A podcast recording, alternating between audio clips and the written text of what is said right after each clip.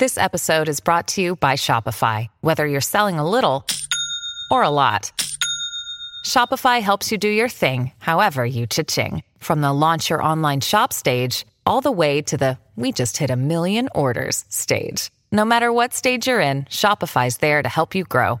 Sign up for a $1 per month trial period at shopify.com slash special offer, all lowercase. That's shopify.com slash special offer. This is a blow up tub where mommy's gonna have your baby brother. And She's this- gonna give birth to your baby brother in the tub. And this is gonna blow up the tub. You know how you have an inflatable pool outside? You know when we blow up the, the big swan and you have the slide that goes into it? Yeah, I know. yeah. It's say goodbye. Yeah, that's what this is. Only medical. And this little pig goes. All the way home. Oh. Yeah, I don't know how the little pigs got into the conversation, but you know, to each his own. Daddy. And thank you, Henley, for that.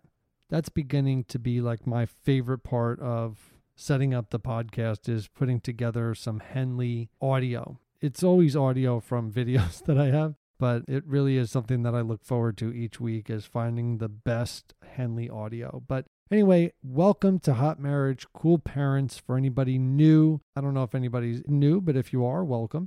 This is usually Jamie and I that are going through the introduction, but Jamie's pregnant and she's sleeping. And right now it's 11:18 in full transparency, and I am down here looking at the wall and talking to myself. But we have a phenomenal, phenomenal episode of Hot Marriage Cool Parents. Last week we had Mindy from season 10 of Married at First Sight, who really gave us an intimate look of the behind the scenes of what it's like to be not just on Married at First Sight, but what it's like to be in a marriage with someone like who she was married to, Zach. You know, there's a lot that we can see on TV, but there's so much that happens behind the scenes. You know, the waking up, the going to bed. And it turns out that by the time that they got home, the only time that they ever saw each other really was when they were filming. So I didn't know that Zach checked out that early, which is bizarre to me because every single episode, every time he spoke with the experts,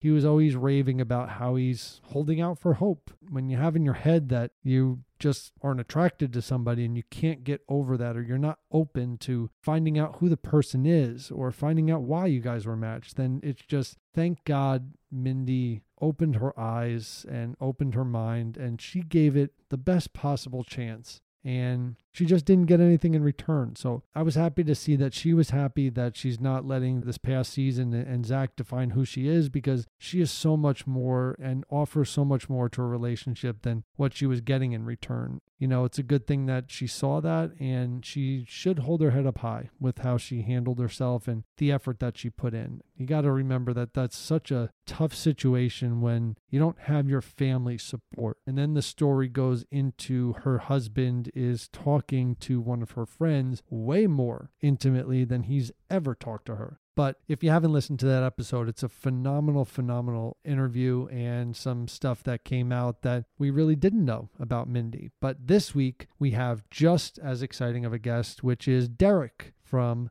Married at First Sight season 10. And for anybody that has watched or is going to watch, Derek was married to Katie and their relationship started off with a bang. They had some fire going from the beginning and then slowly started to deteriorate, or I should say rather quickly. But there was another couple where Derek was a so called fan favorite. He gave it his all. He's a playful, loving guy. He's got a lot of love to give, even though he's never fallen in love, which I think was the weirdest thing to focus on. But got matched up with someone that was into him at first and then just started to nitpick everything that he did and just wouldn't get over some things. And I don't know whether she was hoping for that chase or whether I don't want to sit here and speculate because we get all of the information from Derek. We're actually turning his interview into a two part. So today and this episode is going to be a very intimate talk with Derek the conversation went so well and so fluid that we had to turn into a two part because we captured so much and then we threw out to hot marriage cool parents on Instagram on what questions that you would want us to ask Derek. And we got a lot. So we didn't want to glaze over those. We wanted to make sure that we got to all of your questions everything that's relevant. So this episode will be the interview with Derek. And then next episode we're going to do all of the questions that you guys have if you haven't been following Jamie or I, or Hot Marriage Cool Parents, or if you haven't turned on social media at all, Jamie and I have a big announcement that we made, and we did not make this decision quickly. We found and absolutely definitively picked a name for our son, and it's going to be Hayes Douglas Hehner. Yay!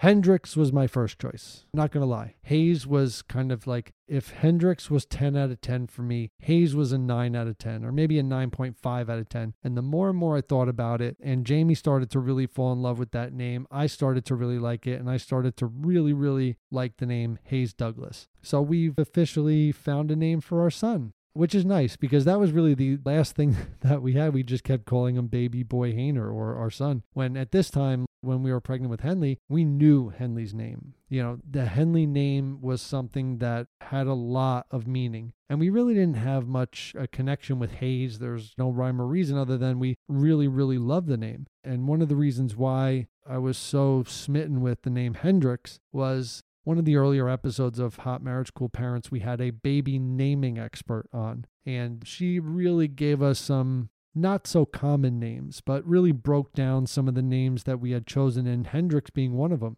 And Jamie and I, we lost our first son, Jonathan, at 17 weeks, and Jamie delivered him at 17 weeks. And, you know, he's now looking over us in, in heaven. But we gave him the name Jonathan, which Jonathan is a gift from God. And then we found out through the baby naming expert that Hendrix, I think it's most commonly linked with Jimi Hendrix. Jimi Hendrix' real name was John. And I thought that was kind of a cool connection to make. So I really liked Hendrix Douglas. Either way, Douglas was going to be the middle name and Hehner was obviously going to be the last name. But we finally settled on Hayes. And quick story about how Henley came about. So, for anyone that hasn't watched season one or when Jamie and I first got married on season one of Married at First Sight, we went through the wedding and it wasn't the best of weddings. I'll admit that. It was a very awkward wedding, but memorable. You know, looking back, it was a great starting point because we weren't high, we kind of were low but it was a great, great starting point because we were both scared, Jamie most of all, and we just kept getting to know each other. We trusted the process enough. And quickly over the course of the next couple days, we really, really found a connection and found something to build on. And we started that foundation. Once we got done with the wedding, which was just a blur, it seems like at this point, I can't believe it's six years ago. Once we got done with the wedding, really, once the cameras were gone, we really had a chance to just lay in bed for that night. Nothing happened, obviously, but we got a chance to lay in bed and we really just had pillow talk for pretty much the whole night and really got a chance to know each other and kind of figure out why we were matched and gave us some excitement going into our honeymoon. So, long story short, which my wife always says, right after we were married, we wake up the next morning and I look at Jamie and I go, So your name is Jamie Nicole Otis, and you were born on June 15th, 1986. And she goes, Wow, good memory. And I said, Okay, so what's my name? And she goes, Douglas Edward Henley. And from then, Henley was always going to be a baby name for us if we had kids, which it turns out that we did. So, fittingly, we found out that we were having a girl, and Henley Grace was born. And I'm so happy that we didn't get a dog Jamie already had a dog, so we have a, a, dog named Lady. And I'm so happy because we said, oh, that would kind of be funny if we got a dog and we named the dog Henley because it had some connection. Henley is such a perfect name for our baby girl, who I think is getting excited. I mean, she's starting to figure out that there's a new baby room that she has to kind of stay out of, and she does anyway because there's no toys in there yet, but it's really, really happening. Over the weekend, we had our second visit from the midwife, and she brought her associate assistant other nurse. I don't know. So she brought her assistant with her and we got a chance to meet. We're going to do a water birth. So she brought the tub over, which we still have to inflate. And then we also had a couple of our assistants that just meet up to discuss kind of the layout of the house, what's going to happen with Henley. We also got a chance to hear our son Hayes's heartbeat. It's so crazy to say the name Hayes now. But we heard our son Hayes's heartbeat and we really just talked about what the process will be. And every time that we've seen a home birth or talked to somebody that's had a home birth, you know, they're walking around, they're in different positions, they're up, they're down. So in our heads and in Jamie's head, we're going to be walking around. They say not to get in the tub if you're actually having contractions and having a baby because it kind of lessens, I don't know, I guess the feeling of it where it doesn't really help you push the baby out. But the idea being is that we're going to be upstairs and then we're going to set the tub up upstairs. So I still have to move our nightstand away from the bed and just make sure that it fits in our bedroom. But the final push is going to be filling up that tub and it's an inflatable tub and having our son there and Jamie is really adamant about wanting to deliver our son and grab him from her and bring him right up to her chest. She really really wants that. And I mean we were going to film this anyway regardless, but in the beginning it was such a scary plan we were so set. There was no question about where we were going to deliver Henley. We were going to have Henley in a hospital. Really, any kid that we were going to have was going to be in a hospital. Jamie's a labor and delivery nurse. She knew the staff. You know, the staff was amazing. Jamie always wanted an epidural. And, you know, regardless of her nursing training and everything, that was her birth plan. And who am I to say anything, really? That was our birth plan up until six months. And then this coronavirus came. And then we had to come home early from Florida, even though it was like a week. But we had the very, very difficult decision of do we feel safe going to a hospital? Is that the right choice for us, for our family? I was adamant about a home birth. I said, no, we're not doing a home birth. Looking back, it was just the fear of how can it be sanitary? How do midwives do it at home? Isn't it just an emergency? Like, oh, we can't make it to the hospital, so you have to have the baby here. I didn't know it was a thing. I didn't know that it was an experience. I didn't know that this was like a whole setup and it's so common well not so common i shouldn't say that but you know it's something that is an experience for people and there are people that are adamant about having their baby at home and it makes sense. You know the more and more i read about the home birth as a guy you know there's not much that we do. You know support be there obviously being there for your child's birth but the pushing part and everything like that's all on your wife your girlfriend whoever. It's all on them the role for us is going to get ice chips or you know rub your back or you know whatever you need. So the idea of a home birth was wild to me. And then once i started reading that it was more common than i thought the next thing was well it's all natural. And you know that's a scary thought for anyone. It's a choice. I know sometimes it's not a choice but it has to ultimately be the choice of the mom because that is a tough mental hurdle to get over. This has always been a team effort, a team thing with Jamie and I. And I'm going to be that person that's going to be there and to work with her through this and be there or not touch her when she's going through everything. And who knows what she's going to scream and yell. But everybody that's had one has said it is the most magical and beautiful thing. And I expect nothing short of that. I honestly feel deep in my gut, in my bones, that this is going to be a great, great delivery. This is going to be a wonderful experience. And just the thought of what Jamie will have to go through. Maybe it'll be different because it's the second baby, or maybe it'll just be different because there's people around, or she'll be in a tub with water, and maybe that'll lessen the trauma that's happening. But, you know, that's something that Jamie needed to come to terms with. You know, she was always adamant about having an epidural, but times have changed, and who knows what's going to happen for the kids that we're going to have in the future if we're going to do a home birth from here on out obviously getting checked beforehand and making sure you're a low risk pregnancy. But if coronavirus wasn't around, we would have never considered it. Maybe sometime down the road, if we met somebody that was, you know, giving us the education part of it, but we would have never considered having a home birth. But now I'm kind of excited for it. I can't lie. I've posted about it too, and I really am excited for this, and I'm excited for the experience. And now it's a waiting game to meet our son Hayes. But we'll talk more on that in next week's episode when Jamie's around. And who knows, we may have a baby before then. You never know. But but anyway, so it's about that time that we do our five star review shout out, which we do every week. We absolutely love hearing your feedback. We love your comments. If you go to iTunes, you can leave a review there, five star reviews. We love to give a shout out each week, but we also love hearing from you. So whether you're reaching out through social media, through our Instagram, or through the podcast, we truly do appreciate the support that you guys have shown. So this week's five star review comes from Jen Hall 27, who writes, Fran from your wedding day. This one is awesome. Jamie and Doug, I have followed you guys from the very beginning when you were on MAFS, Married at First Sight, literally your wedding day. I worked at the hotel where you got married and saw you guys and your celebration on your actual wedding day. You were my favorite couple. I can confidently say I am your longest standing and first friend. It's so refreshing to hear your thoughts and journey through pregnancy. I also live in New Jersey with my husband, raising our seven month old son, and can relate to you guys so much. Best wishes on baby boy and prayers for an amazing birth. Henley is going to be a great big sister. Thanks for being so transparent and real about life. Thank you so much, Jen Hall, and that is awesome. Always love hearing from people that have been with us for so long. She's known us as long as we've known each other.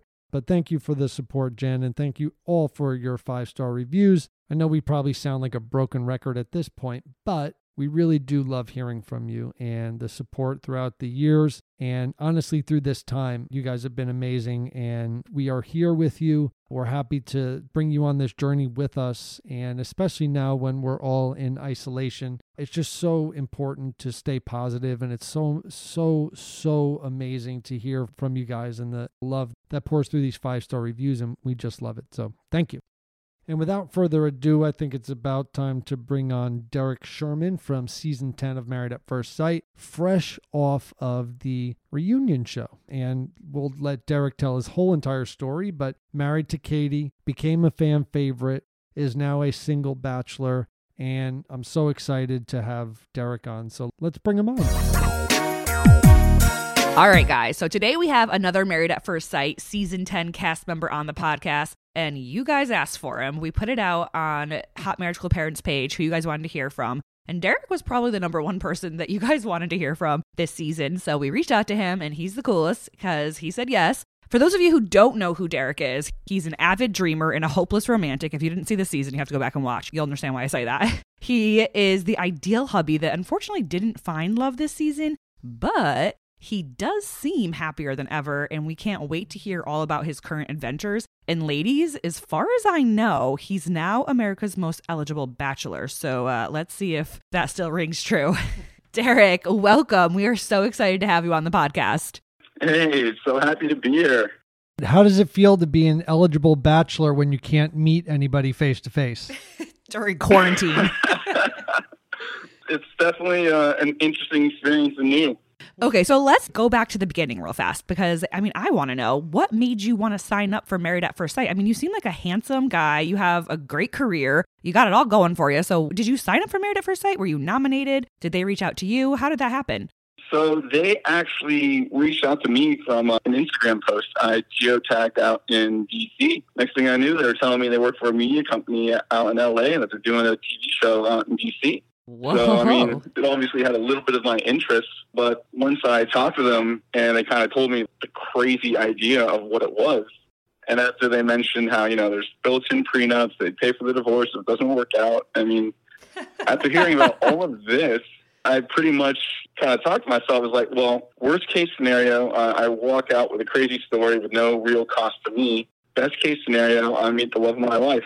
So if these experts can find my perfect person, why not leave it up to fate? Uh, uh, to be honest, I had no idea that I would actually get selected. So you get this phone call and you decide to pursue this show idea. And then by the time that you get through the interviews and by the time someone says, well, guess what? We found you a match. How do you break that news to your family? And how did you feel? Because it seems like this wasn't something that you knew about and they approached you. So you're probably like, this will never happen. And then all of a sudden, yeah, they found your quote unquote perfect match. Yeah, at first I was definitely a little hesitant. I was like, is this just like, you know, a ploy or something? But I did a bit of research, found it's 100% true.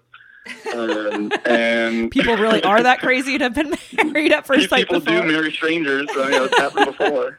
But at first, I didn't tell my family at all. I went through the different processes, whether just a brief questionnaire to a Skype interview to a more or less six-hour questionnaire about, you know, everything, then to the actual interviews themselves. But I didn't tell my family till um, right till a week before I found out that I was getting matched. It got to the point like, holy crap! I think statistically there's a 10% chance I could get selected here. I might need to tell my family. and so I told my mom first because I was actually the most concerned about her. Yeah. And um, yeah, so when I told her, she literally just kicked me out of the house. For real? Wait, Straight up. really? 100%. I had to give her like a bear hug for 30 minutes so she would calm down and listen to the words that were coming out of my mouth. Because, you know, she was born in Argentina, just a devout Catholic, and just the, the morals that she was raised on totally went against all of this. Yeah. So I was definitely talking to her every day for throughout the next week, kind of trying to reassure her. And she finally warmed up to the idea. She was definitely surprised when I actually found out that yes, I was getting selected. It was definitely interesting. I told my dad around the same time, but uh, when I first told him I might get selected, he's like, Derek, I don't get it. I don't understand it, but you know, whatever makes you happy. Oh, that's nice. But then when I finally told him and I got selected, he was like, "What the f are you doing?" Yeah. My family, needless to say, was definitely shocked by it. Well, let's fast forward to now the wedding day, and you finally get to see your stranger spouse, Katie, and she looks gorgeous. There's no doubt about it, right? She's a beautiful girl. Mm-hmm. Yeah, that she was. Let's hear what were your thoughts when you saw her? How did your parents react at the wedding? Also, like, how do you think that you and Katie were jiving? Like, do you have any like off camera things you can share with us? Give us all the dirt. yeah, a couple off-camera things did happen, but I'll, I'll get to that in a second. So I guess that to me, throughout this entire process, I've definitely been nervous, but you know, extremely excited to the point where my excitement outweighed my nervousness. Like, oh my god, who's this perfect person? But it was right when I was standing up at the top of the aisle, and just waiting for her. It was like, holy crap, Derek! I don't care what you ever tell yourself again. You are one hundred percent crazy. Yeah. Yeah. It's it's Like, not brave, That it's was literally crazy. what was going through my head. But the moment she walked down the aisle, I was instantly relieved, and all those worries went away because I was like, Whew, I can see this working. She looked great. So she isn't too bad looking. In the beginning, did they match you up appropriately when you first saw her, met her physically, and then just the initial interaction that you had with her? Was everything sort of your nerves eased? Because, well, no, the experts actually followed exactly what I was saying. Did that happen? I would say yes. So going into this, I definitely, you know, came to terms with, look, I want an actual substantial relationship, someone I can love. I've gone around and I've dated, and that's part of the reason of why I did this in the first place, because all my luck didn't really work out. So let me have the experts make an unbiased perspective on what could work out, because maybe I was looking for the wrong things. So in regards to physical attraction, I was like, I won't lie. I mean, obviously, I would love her to be beautiful Yeah. but I also came to terms with that's not what I was looking for. So for me, the moment I saw her, I wasn't so much judging her off her physical appearance, but the fact that she eased my apprehension in regards to her physical appearance as soon as I saw her, because she did look gorgeous, I was very happy. And then throughout the wedding day, our physical connection was just felt like she was just melting in my arms whenever we held. Aw, that's so sweet. I know. Like, I remember watching it back. I mean, I was like a gooey, like, schoolgirl, like, rooting for you guys because you guys were really, really cute. Well, let's take it back. First of all, like, how did your parents respond to the wedding? Because since they were so hesitant. And then also, when you guys are on the honeymoon, you guys seem happy. Everything seems happy. Let's walk through all of that. And, and also, what happened off camera? Bring the fire. That's all I remember. oh my God, her friends. Oh my God. I couldn't, I forgot. Oh, about that. that moment. I'll, I'll never forget. I was uh, I was priceless because it just came out of the blue. That's awesome. so for my family, I think they were all very nervous at first, but since they were actually waiting longer than I was on the altar, they actually had a good chance to get to know the other family. And it was weird because, like, you know, we get married and then we go off and do a couple interviews and stuff. And so we come back, you know, more or less an hour later, and we come out to our families having the best freaking time ever. Like, they're best friends at this point. We're like, what did we just miss? That's awesome. So our families instantly clicked. That is such a good sign. And so then you guys head off to your honeymoon, and seems like you're just as happy there. Am I missing something? Yes, but allow me to backtrack a quick second to a couple of the things that weren't on camera. Okay, yeah, I'd love to hear. Yeah, so throughout that day, it was like super busy and there wasn't much time to eat. And one of the moments that just really like solidified the fact that, you know what, maybe she could be the one is right at the end of the night, I ended up finding, you know, one of the production snack boxes and stuff because I'm still freaking hungry. I've only had a couple bites of food for my dinner. So I just like stuffed my pockets with like, you know, random chips, fruit roll ups, and whatever I could find Oh in, in there. This is your wedding day? They have the best snacks, though. That's so funny that you like Yeah. it's wedding day. There's obviously great food there, but of course you don't eat because you're the groom mm-hmm. and you're also filming. So you have like fruit roll ups instead. it was the only food I could find at that point in time at like 2 a.m. So I just grabbed it, put it in my pockets and everything, and right when we're about to walk into the honeymoon suite, a fruit roll up falls out through like the bottom of my pants, and it's just like, uh oh. And, and like she sees it, and I'm just standing there. And then next thing I know is that she pulls out like a Nurture Grain Valley kind of bar out of her purse. It's like, don't worry, we're thinking on the same page here. That is so adorable. oh my gosh, that's cute. Everything that we saw on TV, it seemed like you guys were that couple that just clicked, and there was so much promise and potential for you guys. You were connecting physically. It seemed like you were having such a good conversation going into and coming home from the honeymoon. Had anything changed in that time that you guys were away? So going into the honeymoon, we were doing really well, but near the end of it, I think one of the greatest reasons of why we've started to feel a little bit more distance from each other is the fact that it was just us for like seven, eight days with only interacting with ourselves. Sometimes, you know, you need a little bit of space to collect yourself. And when you're with someone for that much time and you just met them, it's just, that's not how it usually happens. Right. You're like, that's not even speed dating. That's like, you literally are just completely thrown into like, I wouldn't say a lion's den, but you are kind of when it comes to like a marriage den, anyways. I remember one of the first days, like the honeymoon, you know, she was showering. He was like, well, you know, why don't you join me? And I was like, oh, okay. So I ended up like, you know, joining her for the shower. And then near the end of the honeymoon, you know, she was showering. So I was like, you know, why don't I join her? And as soon as I got in there, you know, she got out within like 30, 40 seconds. Like, Derek, I just need space. I'm like, oh, well, I'm, I'm sorry. Oh, wait a minute. So I didn't know that she had once invited you into the shower. Yeah, the first time she did. So, did you guys consummate the marriage on the wedding night? We waited till her birthday on the honeymoon. Oh, that's right. And I'm just thinking back to when Jamie and I had gone through the process. There was some clear boundaries that Jamie had set, but also it was like, you know, we don't want to smother each other. So she goes, Doug, if you see me in the bathroom, I'm taking a bath. It could take up to an hour. I just need a break from you. I think it's so important to lay that out in the beginning, especially because it's so overwhelming. Agreed, and I feel like that's something we could have done a little bit better. Uh, at least establishing, you know, boundaries from the get go, so we wouldn't have to cross those boundaries to figure them out. Yeah, but what's interesting is that when you guys come back from the honeymoon, that's when like tension starts to spark, it seems like, between you and Katie. I mean, you guys seem like the most, I don't know, normal, happy, newlywed, blissful couple throughout most of everything except from just like a couple little tiny things like that shower incident on your honeymoon. But then like you guys come back and face the real world and it seems like you're kind of like I don't know, well Less tell- drinking. well, yeah, you're definitely less drunk. Maybe that's the problem. You guys should have just stayed where the sun was, where you could have alcohol all day, every day. But tell us in your words, like, what do you think went wrong from the wedding day where you were both smitten with each other to now the real world? And it seems like you're kind of facing some challenges. Honestly, I've asked myself that question a couple times, and I'm still trying to figure out exactly what. I think it's a combination of different things. I think the biggest reason is because we left it off on a little bit of a low note, I suppose you could say. I mean, it wasn't a bad note, but just a little bit of a lower note when we left the honeymoon than when we got there. And the whole fact of going back to the real world, going back to our job, us just being us instead of us just trying to enjoy our time. And I think that kind of weighed into it. So, getting back to normal life, it almost seemed like once the cameras were gone, it was almost like the very next episode, there was something new that was either bothering Katie or that you guys were really just getting annoyed at each other.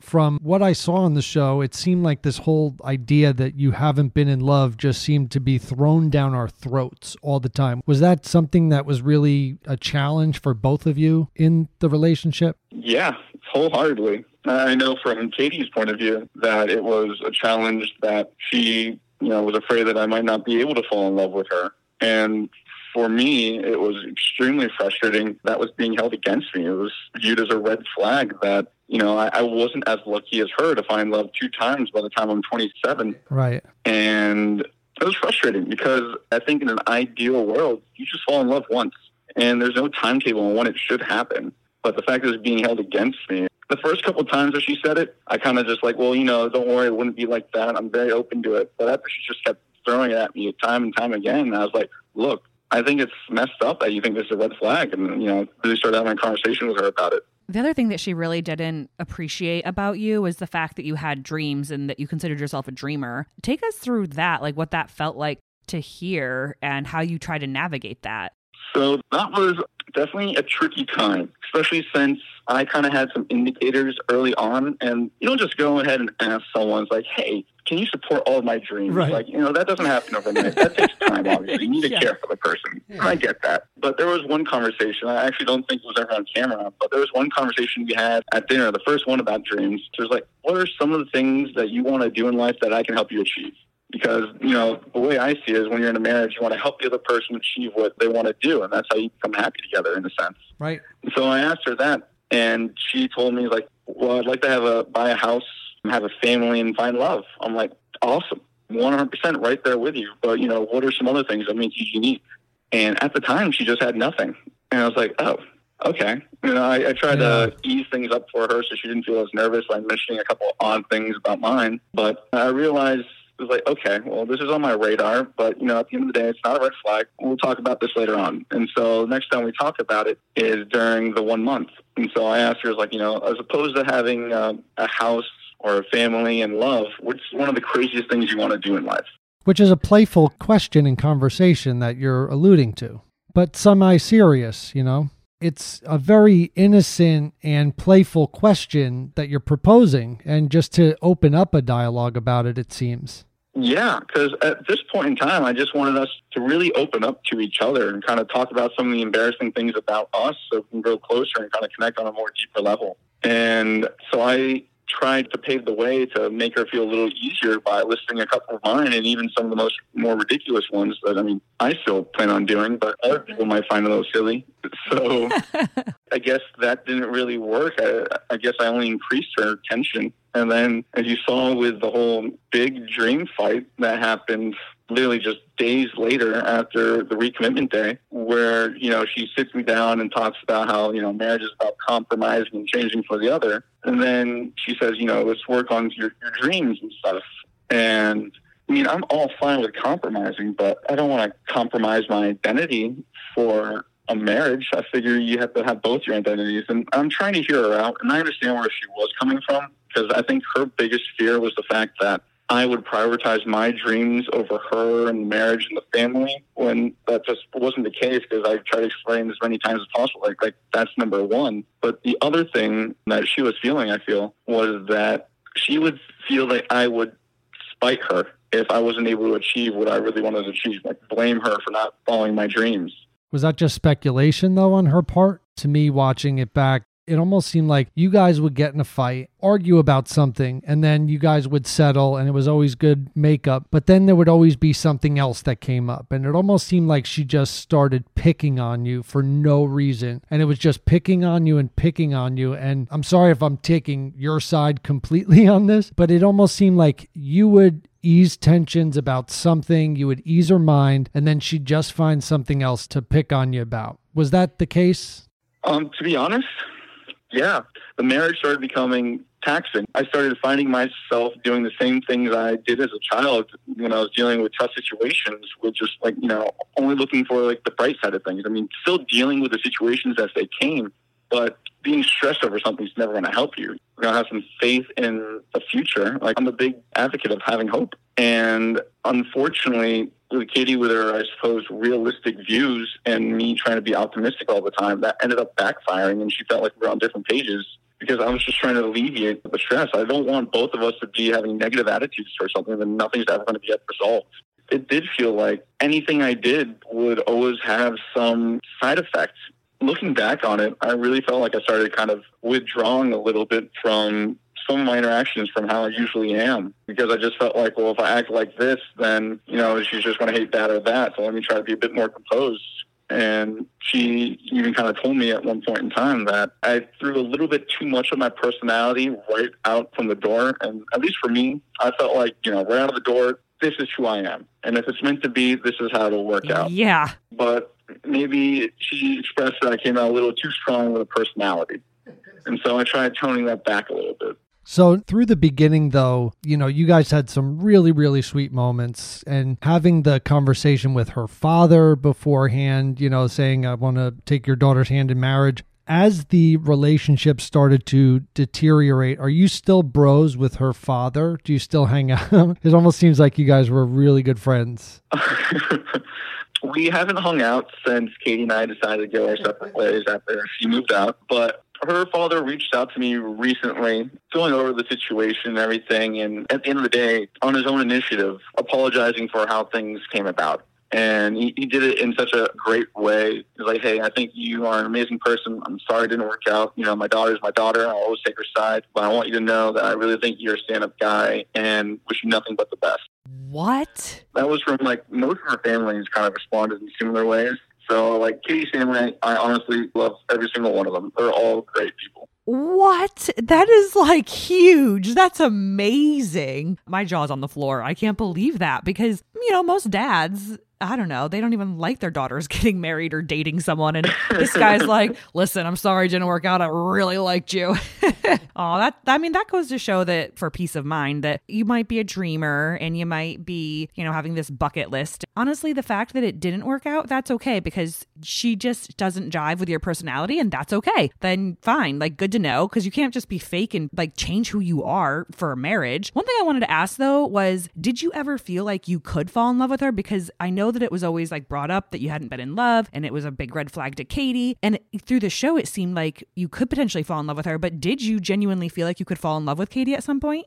So, for a lot of this, I'll be honest, I was fighting my gut a, lot of the time because I went into this going with zero expectations and granted, like, you know, maybe I was looking for the wrong thing. So let me keep looking to see what the experts match this up for and why. You're like, no, no, let's just ignore that and try to make this work. But there were times that I felt like, oh, this is really nice. Like there was one time, this, never really showed on camera, that I just like stayed up all night long, finished one of a final for one of my classes, and I was just like exhausted mentally, like no other. And I finally came back from class and I just found like a tray of almost all of my favorite childhood foods. Like Wow. Katie went ahead and called like my sister, my best friend, and like some family members, and figured out all of my favorite food items that you know from growing up. There's like you know there are olives, there's cheese.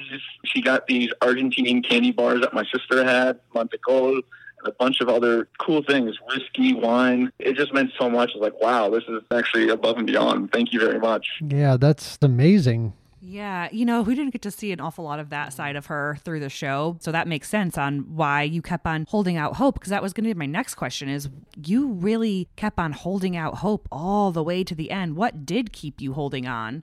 hope and faith that things would change. One of the things that I've come to terms with when you marry a stranger and you're thrown in this situation is that you're going to be sanding each other's rough edges real quick. Yep. And so I was hoping that we could sand enough of our rough edges off where things could get smooth and we could actually have a little bit of stability. Because I think midway through our marriage, the one thing I was actually really looking forward to is just stability from arguments. I don't want to have an argument every single day or other day. That's like exhausting. my mom and dad, they argued every single day. And I love them both to death. But when they got divorced, I thought it was the best thing for them because car trips were horrible. Yeah. And I don't want my marriage to be like that. I don't want to be built on arguments. Now, do you think that if you would have just said, I am falling in love with you, Katie. I'm not in love with you yet, but I am falling in love with you. Do you think that would have changed the outcome? I don't know. I mean, it could have. It very well could have. And if you use that terminology loosely, as in you're moving further towards it or the door is further opening, then maybe. But the last thing I'd want to do is be lying to myself. And I told her multiple times that I feel like I can fall in love with you. And I was getting closer to that point. Maybe if I used those exact words, things would have been a little bit different. Maybe I would have gotten a little less resistance from her. Yeah, I don't think so. Derek. I mean, that's a nice thought. it's nice to be I don't. optimistic. I don't think so either. I don't think so. And I don't mean that as a jab towards her or anything whatsoever, but I just don't think so. Like, I don't want you to have any regrets, I guess, or anything, because I agree. Also, like, why would you say that if it's not necessarily true? You're only leading her on or stringing her along, I guess, when that's like the last thing any girl wants. She wouldn't even want to hear that if it wasn't true, you know? So I think you did the right thing just being honest and truthful about who you are. I wanted to kind of fast forward to now, like reunion, and we know that, I mean, first of all, Derek, you did not hold back. And it's kind of like about time. I feel like, I don't know, as a viewer, I was like, all right, Derek, yeah, like you have to speak your side of the story. And I was like, definitely rooting for you. I want to hear this from your side of like what the atmosphere was like in that room. What was it like seeing Katie? And what was it like calling her out on cheating? So, uh, I can't imagine that you set out to call her out on cheating. For anybody that may have not watched the reunion, or if you are going to, there was clearly a meeting between Derek and Katie prior to the reunion where some stuff was going to get discussed about what to say, what not to say. And I was happy that everything was kind of laid out on the table for us, you know, just because a lot of those inner feelings and a lot of the behind the scenes stuff was so relevant to why you guys had not stayed together. So just keeping that in mind, what was it like leading up to the reunion and, and what did you expect at the reunion? So, going into the reunion, I suppose a month or two prior, after I first found out about Katie having the affair while we were on like a one month anniversary retreat, we talked about it. I was a little shook for that whole day. I mean, I we were in Nashville and I had to fly back to Virginia for my grandfather's funeral and fly back within four hours just so we could make the rest of the trip. She stayed there. So I had a lot going through my head and I had a lot of time to think about things. And you know, the following day we talked and we established that, all right, you know, let's just try to be friends. Uh, but we also agreed that I wouldn't discuss the affair during the reunion because she already felt like, you know, everyone was going to more or less hate her enough from everything. And so taking that into consideration, I was like, you know, okay. And then we had a, a dinner that led into it a couple of days before the reunion. And we're there, we're catching up. We have like a drink or two, making sure everyone's doing well because we're no longer living together at this point in time. Is this dinner just you and Katie, or is this you and all the Married at First Sight crew? This is just between Katie and I. Okay. Yep, we went to dinner on our own to talk about some things going into the reunion, making sure we're on the same page with things, trying to, you know, make sure that we don't bury anyone, I suppose. And the entire time that this is going on, like I've always just kind of had this in the back of my pocket. It's like, okay, you know, like I said, I wouldn't talk about it, but like if you end up being like a, a real Yeah. twat or whatever you want to call it, then I, I have no qualms with calling this out because I think it was effed up that, you know, it even happened in the first place. And I only have so much benevolence. Right.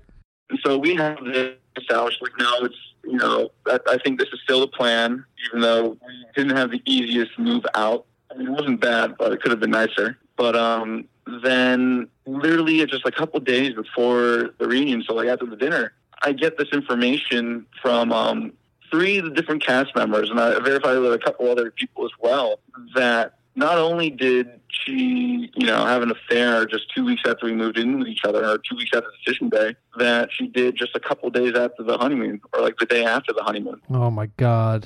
And so at this point in time, I'm like, well, what the F? Yeah. Okay, I'm sorry, but I just have no sympathy now. So I don't have no qualms with calling all this stuff out. So I was fed up with it. I only have so much patience. Yeah.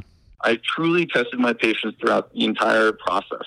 I think that you handled it very maturely throughout because, you know, not everybody would have the same patience as you have. And honestly, the way that she came off on the reunion, it was almost like she was blaming you for her cheating, which was weird. it was so weird. She was like blaming you for her Yeah. cheating.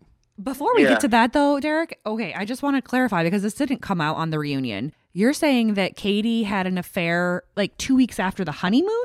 No, two weeks after decision day, she had an affair. Uh-huh, and this yeah. was two weeks after we moved in because we moved in with each other like the, more or less the day after. Okay. And then you find out from three or more people that she actually had an affair while you were on your honeymoon as well. No, the day after the honeymoon. Of course, because you couldn't do that on honeymoon.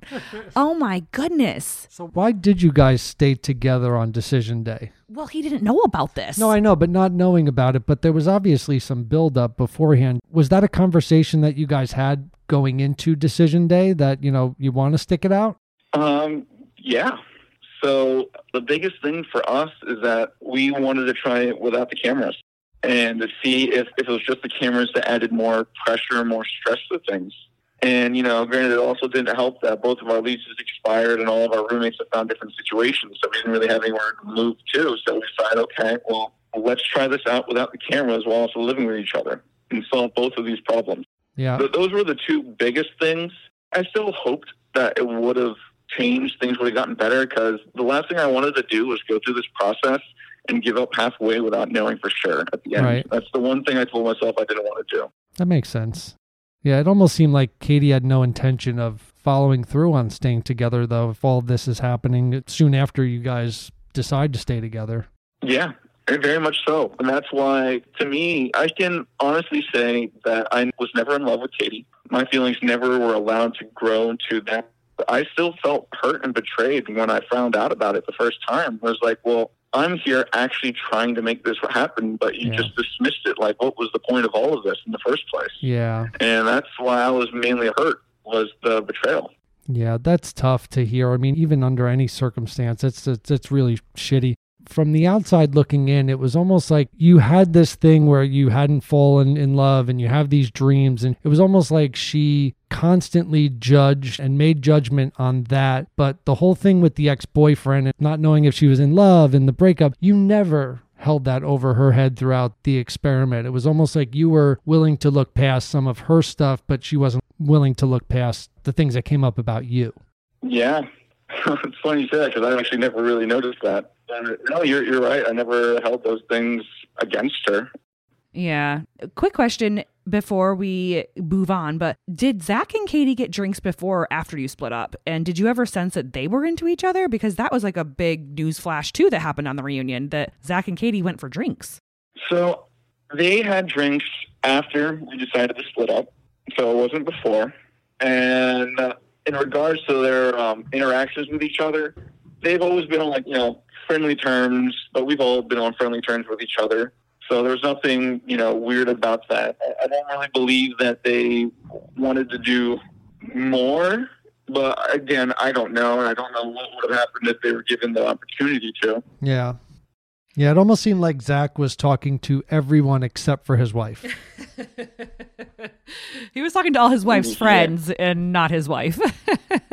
The other thing that came up that I wanted to ask about was just being witness to some of Brandon's kind of like lash outs and just immature sort of tantrums. Was it really as uncomfortable as it seemed on TV when we were watching back? I would say yes. So the interesting thing with Brandon is that there's moments where, you know, he's the, the happiest guy in the room. He's having a great time and all is good. And then it's just literally like a flip of the switch. Something will happen and it's just like, you know, Armageddon. And Yeah. there's no holding back for him. He'll start off very low key, kind of expressing his passive aggressiveness, and then it'll just explode. And there are definitely times where it did when we all felt uncomfortable. I, I recall uh, for me the most was when we were all on the bus because the clip only shows just what maybe five ten seconds, but that was for at least a solid five minutes Wow. of all of that going on. And he's saying some like ruthless things. We were all about to get up and like, yo, you need to chill out right now. really? You know, honestly, I don't get like why or how Taylor stayed with him, but that's neither here nor there because, you know, that's like not our relationship. So we don't talk about that. Yeah. But, anyways, let's move on to a happier note because I think that a lot of women are excited that you're single. That's for sure. So, This girl over here, I'm very excited. Doug's happy for his chance now. no, but uh you have to let us know are you single and currently dating or like looking for love? Dun dun dun. Ooh. well, the answer is I am still single. Oh. I am open to finding love right now, but if anything, after going through something this serious, I am okay with not finding it right now. I'm okay with just taking my time for at least a year or so. And can you clear up the rumors that you're dating Taylor now? There are no rumors that you're dating Taylor. Yes, I can clear those up. I am not dating Taylor or anyone else on the cast. Okay, good. Okay, but I wanted to ask you what are your plans for the future and are you fulfilling any of your dreams? And I also wanted to know like what are your dreams? Like share it with us cuz we have bucket lists over here. We like I, this thing. I had a whole pre-baby bucket list that Jamie went along with, including skydiving, going on an African safari, swimming with a great white shark. So Derek, you will find your bucket list mate. I'm telling you. And when you do, it's going to be glorious. But I am curious about your bucket list items that are kind of must-haves and what you would want to do with your wife. Yeah. So there's so many ways I could answer this question. I guess I'll start off with saying, you know, the end goal of things that I'd like to get myself to with my career, because I'm on a pretty good track right now, is I want to be able to be home for my family as much as possible. So I want to get myself in that kind of position career wise so I don't need to worry about it too much and always spend time with my family because I don't want to miss out on those moments. So my career's been going very well. I've been working towards that as well. But now moving on to a bunch of the bucket list things. Traveling has always been one. So as soon as this quarantine is over, I am going to try going to New Zealand for a week. yeah. Yeah, I've been meaning to go there for the past 10 years, and it's just been a dream of mine. So I'm going to do that. What's in New Zealand? I suppose the better question is what isn't in New Zealand? It is such a freaking beautiful place. Whether you love extreme sports, they have it all. Whether you love just nature and serenity, they have it all. Anytime I research it, it's just breathtaking scenery, and I love being awed by nature. I mean, fair enough. Now you're making me want to go to New Zealand. It's beautiful. But um, no, I've also so I guess a year ago or so I started teaching myself how to play the piano because I, I really like music, but a lot of the production equipment these days requires a keyboard to manipulate the sounds. So I wanted to teach myself how to play the piano. And I was making some decent progress, but you know, life kind of got in the way, and then the next thing I knew, I was marrying a stranger, so that didn't really permit a lot of that. But I know you wanted to make a Christmas song, isn't that right? That was one of the things Katie Uh, thought was this kind of silly. 100% true. Can I do background vocals if you do? You can join the auditions. There's a line up for my background vocalist. I don't like your dreams anymore. we don't support these dreams. So I have started teaching myself how to play the piano again, and I've kind of gotten a little bit of a setup going on right now. But I hate to say this, but for the world expecting a Christmas song, I do not believe it'll be ready by this Christmas. Just because I am still in the works of finding an exquisite saxophone player to do some layering for me. oh, well, so anybody out there, if you're an exquisite saxophone player, then hit Derek up. He's taking auditions for that and background vocals. Oh, that's awesome. All right, Derek. Well, I'm happy to hear that at least you seem happy now. I feel like you feel like you're confident in your decision for a divorce, especially after finding out you've been cheated on. I'm pretty sure that can make anybody confident in a decision to divorce.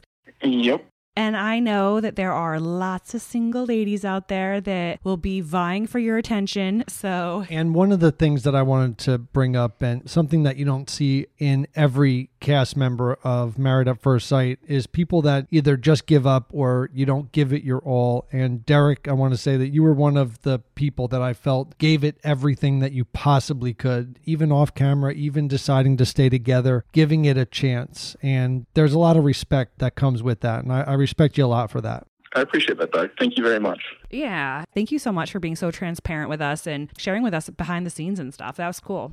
Yeah. You know, Derek was such a fun guest to have on, which is also why we're going to have a two part because you guys had so many questions to ask. And we wanted to make sure because you guys really asked some phenomenal questions. And Derek is an open book, and we love that. And we love hearing that he's doing well. I was really, really happy that he got his point across and he got to stand up for himself at the reunion show because it's tough in any marriage and it's so easy to be someone from the sidelines looking in and saying, oh, she did this or oh, he did that. You know, you never really get that background. You never really get the behind the scenes. And to hear someone kind of walk through the entire process, I'm really, really happy to see that he's doing well. And like me, I'm a dreamer. I had a bucket list. I still have a bucket list. And we really, really enjoyed Derek coming on and being so open and honest with us. And again, tune in next week where we have part two of Derek Sherman. And it's all of your questions being answered and a lot of fun answers and a lot of real talk and even more behind the scenes. But we'll definitely get to those questions. Thank you all again for listening and your support in Hot Marriage Cool Parents. Stay tuned on our Instagram page, either Hot Marriage Cool Parents or Jamie and Otis or me at Doug Hehner. And you never know, we may have a baby coming soon or we may not. Either way, we're going to be here next week with you and stay safe, wash your hands, wash your face, don't touch your face, stay safe, don't cough, stay home. We love you and goodbye.